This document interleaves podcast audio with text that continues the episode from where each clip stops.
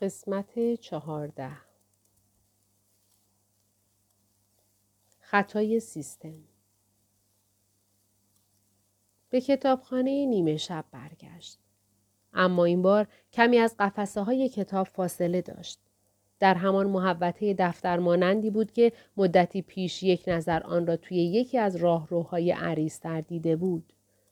روی میز پر بود از های اداری مملو و از کاغذهای روی هم انباشته و جعبه های متعدد. همچنین کامپیوتر هم روی میز بود. یکی از آن کامپیوترهای بسیار قدیمی جعبه شکل و کرمی رنگ بود و دور تا دورش روی میز پر از کاغذ بود. از همان کامپیوترهایی که مطمئنا خانم علم زمانی در کتابخانه مدرسه داشت. حالا هم پشت به نورا نشسته و به مانیتور خیره شده بود و با عجله و نگرانی با کیبورد چیزی تایپ می کرد. لامپ های بالای سر همان لامپ های بدون حباب که با سیم از سقف آویزان بودند تند و تند خاموش و روشن می شدند. بابام به خاطر من زنده بود اما به خاطر من هم به مامانم خیانت کرده بود و مامانم هم زودتر از زندگی اصلی مرده بود. با برادرم رابطه خوبی داشتم چون هیچ وقت ناامیدش نکرده بودم. در واقع هنوز هم همون آدم همیشگی بود و فقط به این خاطر توی اون زندگی با هم خوب بود که کمکش می‌کردم پول خوبی در بیاره و هیچ چیز مثل رویایی نبود که از شرکت توی المپیک برای خودم تصور کرده بودم. هنوز خودم بودم. یه اتفاق هم توی پرتغال افتاده بود. احتمالا سعی کرده بودم خودم رو بکشم یا همچو چیزی.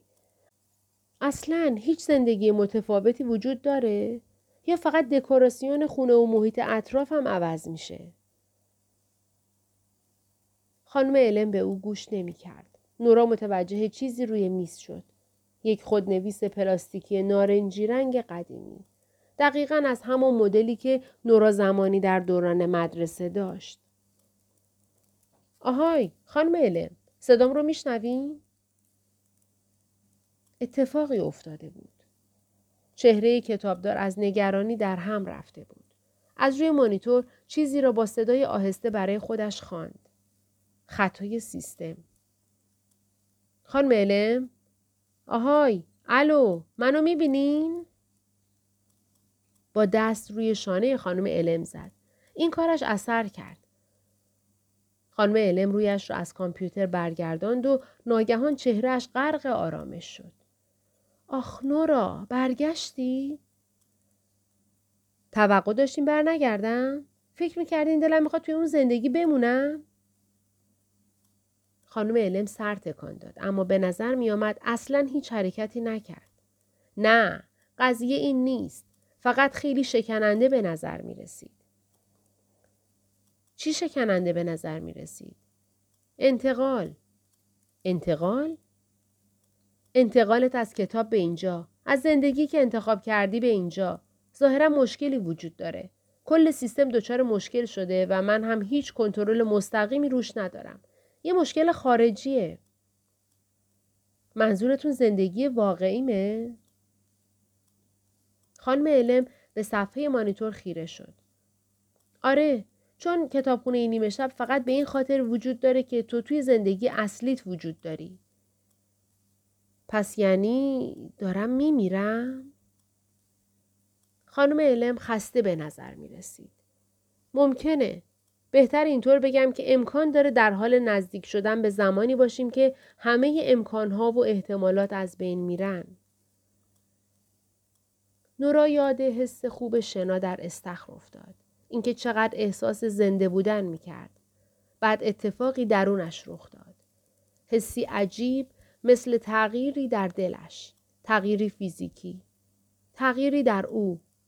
ناگهان فکر مرگ خاطرش را آزرد. همزمان لامپ های روی سقف دست از سوسو زدن برداشتن و مثل قبل پر نور شدند. خانم علم با دیدن اطلاعات جدیدی روی مانیتور دستهایش را به هم کوبید. خب برگشت خوبه مشکل رفت شد دوباره راه افتاد که البته فکر می‌کنم به لطف تو باشه چی خب توی کامپیوتر نوشته علت ریشه مشکل درون میزبان موقتا رفع شده و تو علت ریشه هستی. تو میزبانی. لبخند زد. نورا پلکی زد و بلافاصله بعد از باز کردن چشمانش متوجه شد خودش و خانم علم در بخش دیگری از کتابخانه ایستادهاند. دوباره میان قفسه های متعدد کتاب به خشکی و با حالتی معذب رو به همدیگر ایستاده بودند. خانم علم گفت خیلی خوب. حالا بهتر آروم باشیم. بعد با آرامش خیال نفسش را بیرون داد. آشکارا داشت با خودش حرف می‌زد. مامانم توی زندگی های مختلف در تاریخ های مختلفی مرده. یه زندگی می‌خوام که مامانم توش هنوز زنده است. چنین زندگی وجود داره؟ توجه خانم علم به سمت نورا جلب شد. شاید وجود داشته باشه. عالیه. اما نمی‌تونی بری داخلش. چرا نمی‌تونم؟ چون این کتابخونه واسه انتخابهای توه. امکان نداشته بتونی با یکی از انتخابات کاری کنی که بیشتر از دیروز عمر کنه. متاسفم. یکی از لامپ های بالای سر نورا سوسو زد. اما بقیه کتابخانه همانطوری که بود باقی ماند. باید به چیز دیگه فکر کنی نورا. توی زندگی قبلی چه چیزهای خوبی وجود داشت؟ نورا سری به تایید تکان داد. شنا کردن. از شنا خوشم می اومد. اما فکر نمی کنم توی اون زندگی شاد بودم. مطمئن نیستم که اصلا توی هیچ زندگی شاد باشم. هدف شاد بودنه؟ نمی‌دونم. فکر کنم دوست دارم زندگی معنایی داشته باشه. می‌خوام یه کار خوب بکنم. ظاهرا چیزی یاد خانم علم آمد. یه زمانی می‌خواستی یخشال شناس بشی. آره. خود دربارش حرف می‌زدی. می‌گفتی به قطب شمال علاقه داری. واسه همین پیشنهاد کردم یخچال شناس بشی. یادمه. بلافاصله از این فکر خوشم اومد. ولی مامان و بابام هیچ وقت علاقه بهش نشون ندادن. چرا؟ واقعا نمی‌دونم. تشویقم می‌کردن که شنا کنم. خب دست کم بابا تشویقم می‌کرد. اما هر چیزی که جنبه علمی داشت به نظرشون مسخره بود. نورا ته دلش غمی عمیق احساس کرد. از همان لحظه ای که پا به دنیا گذاشته بود، پدر و مادرش بین او و برادرش فرق میگذاشتند. به خانم علم گفت به جز شنا توی بقیه چیزها از جو انتظار پیشرفت داشتن. مامانم نمیذاشت دست به کاری بزنم که ممکن بود باعث بشه از پیششون برم. برخلاف بابا مامان حتی تشویقم هم نمی‌کرد که شنا کنم. اما مطمئنا زندگی وجود داره که توش به حرف مامان گوش نکردم و الان یک محقق توی قطب شمال شدم. از همه چیز دورم. هدف دارم و به بهتر شدن کره زمین کمک می‌کنم. درباره تاثیرات تغییرات اقلیمی تحقیق می‌کنم و توی خط مقدم تمام این اتفاقات هستم. خب می‌خوای اون زندگی رو برات پیدا کنم؟ نورا آه کشید. هنوز اصلا نمی‌دانست دقیقا چه می‌خواست. اما دست کم مدار قطب شمال به معنای تغییر بود. خیلی خوب. آره؟ سوال بارد. روی تختی کوچک درون اتاقکی نقلی سوار بر کشتی از خواب بیدار شد. از آنجا می‌دانست توی کشتی است که زمین زیر پایش تکان تکان می‌خورد. در واقع همین تکانها با اینکه آرام بودند او را از خواب بیدار کردند. اتاقک خالی و ابتدایی بود. پلیور پشمی زمخت و زیر شلواری به تن داشت. پتو را از روی خود کنار زد و متوجه شد که سردرد دارد. دهانش آنقدر خشک بود که حس می کرد گونه هایش از داخل روی دندانهایش کشیده می شوند. از عمق سینه صرفه محکم کرد و احساس کرد از نظر بدنی فاصله بسیاری با ورزشکار المپیکی دارد. انگشتانش بوی توتون می‌داد. روی تخت نشست و زنی موبور و خوشبنیه و آفتاب سوخته را دید که روی تختی دیگر نشسته و به او خیره شده است. گماران نورا؟ نورا لبخند زد. امیدوار بود در این زندگی از او انتظار نرود زبان اسکاندیناویایی خاصی را که زن به آن صحبت کرده بود بلد باشد. صبح خیر. بطری نیمه خالی ودکا و لیوانی را روی زمین کنار تخت زن دید. روی صندوقچه بین دو تخت تقویمی با طرح سگهای مختلف زده بودند که روی ماه آوریل قرار داشت و سگ اسپرینگر اسپانیال را نشان می‌داد. سه کتاب روی صندوقچه همه به زبان انگلیسی بودند. روی آن یکی که به زن نزدیک تر بود نوشته شده بود اصول سازوکار یخچالها و دوتای سمت نورا راهنمای طبیعتگردی در قطب شمال و دیگری نسخه کلاسیک نشر پنگوان از استوره ولسون بود. استوره نورسی سیگورد اجدهاکش. نورا متوجه چیز دیگری هم شد. سرد بود. از آن سرماهای اساسی. سرمایی که می‌تواند پوست را بسوزاند. انگشت های دست و پا را درد بیاورد و گونه ها را خشک کند.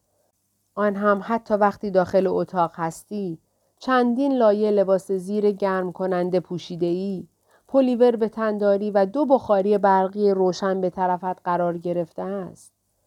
هر نفسی که نورا بیرون می‌داد در هوا به شکل ابری از بخار در می آمد. زن به زبان انگلیسی و با لحجه قلیز گفت چرا اینجایی نورا؟ سوال سختی بود.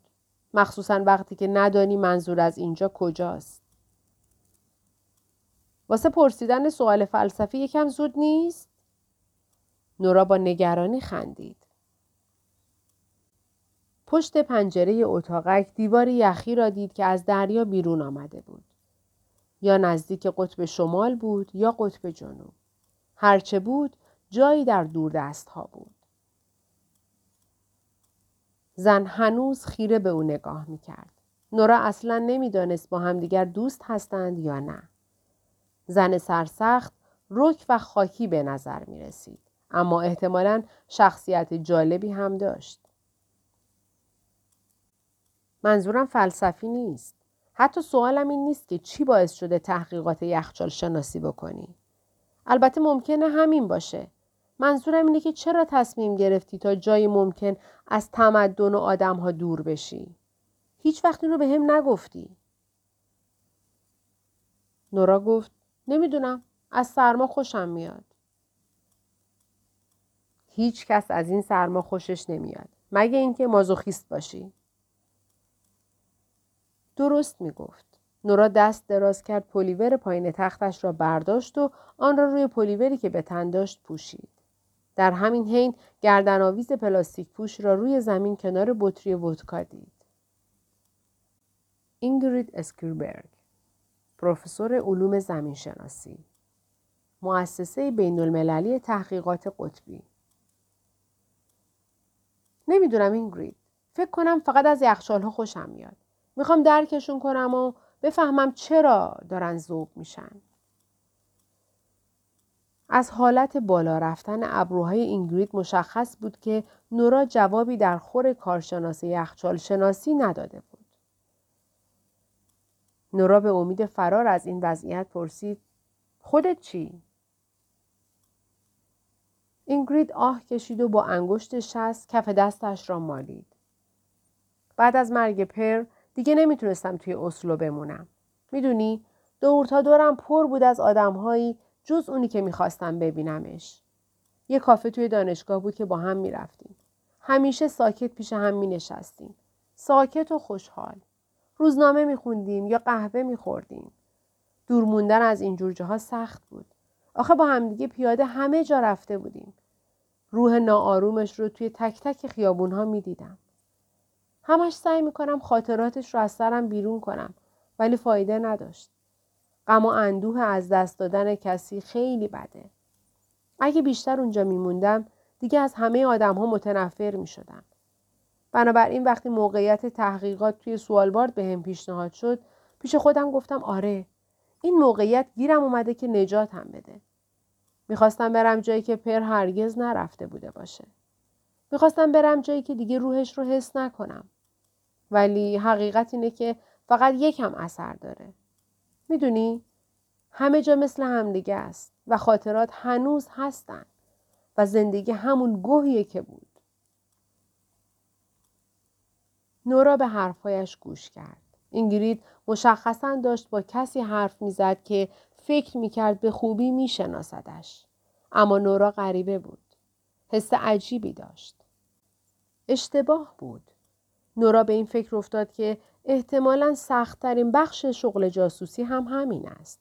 احساساتی که مردم به تو نشان می دهند. مثل یک سرمایه گذاری اشتباه.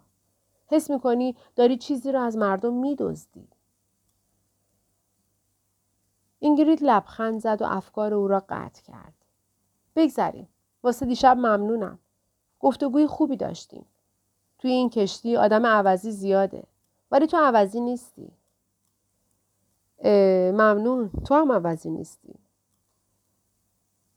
همان موقع بود که نورا برای نخستین بار تفنگ را دید.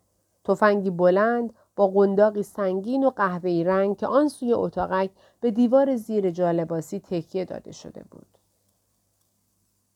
دیدن تفنگ به طریقی نورا را خوشحال کرد و این احساس به او دست داد که اگر نورای یازده ساله آنجا بود به او افتخار می کرد. اینطور که به نظر می رسید درگیر یک ماجراجویی بود. هوگو لوفر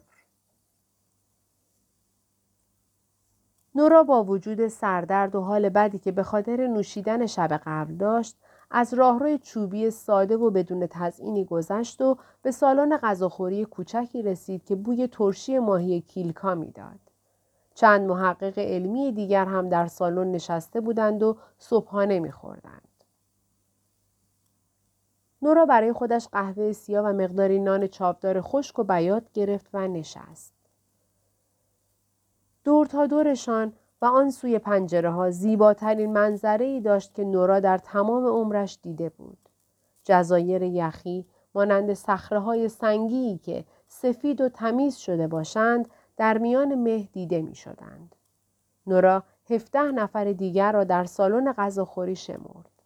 یازده مرد، شش زن. تنها نشست اما کمتر از پنج دقیقه بعد مردی با موهای کوتاه و تحریشی که دو روز دیگر می‌شد آن را ریش کاملی دانست پشت میز او نشست. مرد هم مثل بیشتر حاضران اتاق کاپشن به تن داشت اما اصلا به او نمی آمد. بیشتر به قیافش می‌خورد که باید در سواحل جنوب فرانسه باشد. شلوارک مارکدار و تیشرت آستین کوتاه صورتی رنگی پوشیده بود. به نورا لبخند زد. نورا سعی کرد این لبخند را برای خودش ترجمه کند و بفهمد چه رابطه ای با هم دیگر دارند. مرد مدتی نورا را تماشا کرد و بعد صندلیاش را روی زمین کشید تا روبرویش بنشیند.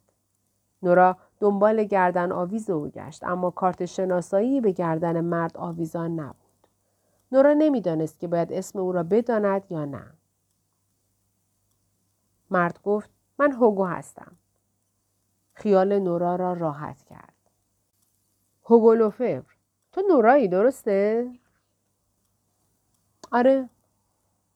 توی مرکز تحقیقاتی سوالبار دیدمت اما هیچ وقت سلام علیک نکردیم. بگذریم. فقط می‌خواستم بگم مقالت درباره یخچالهای تپنده رو خوندم و شگفت زده شدم. واقعا؟